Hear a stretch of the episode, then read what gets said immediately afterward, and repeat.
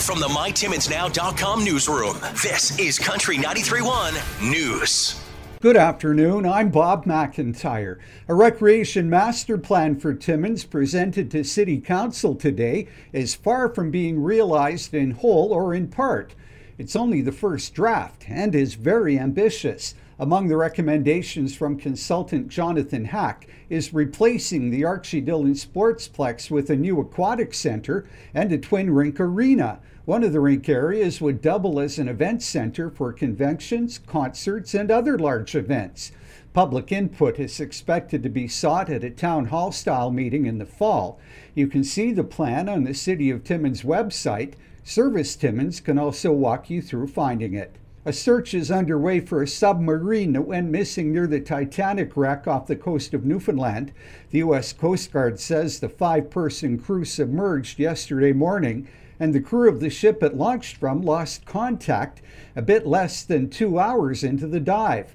The search for the 21 foot submersible is about 1,400 kilometers off Cape Cod. The vessel is operated by OceanGate, a Washington based deep ocean exploration company.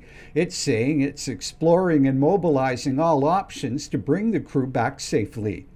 The United Nations says Russia is refusing to allow aid shipments to areas under its control that were flooded by the June 6th collapse of that massive dam along the Dnieper River.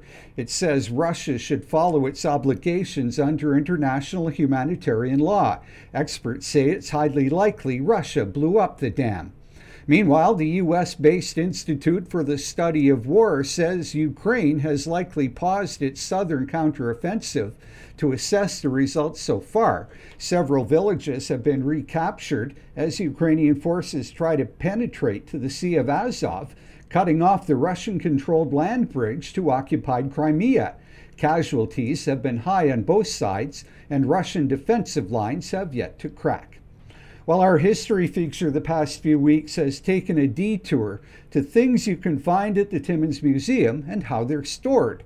Director Curator Karen Bachman says the room where the collection is kept maintains a temperature of 21 to 23 degrees and 39 to 45 percent humidity to prevent deterioration of the pieces. You'll know that sometimes you go into your basement or you go into an attic somewhere or whatever and you smell the pieces well, we make sure that there's no smells in our site because that means that you have some issues and you have some problems. Thanks again to Karen Bachman for her invaluable help towards our weekly local history feature. To sign up for news alerts, go to mytimminsnow.com.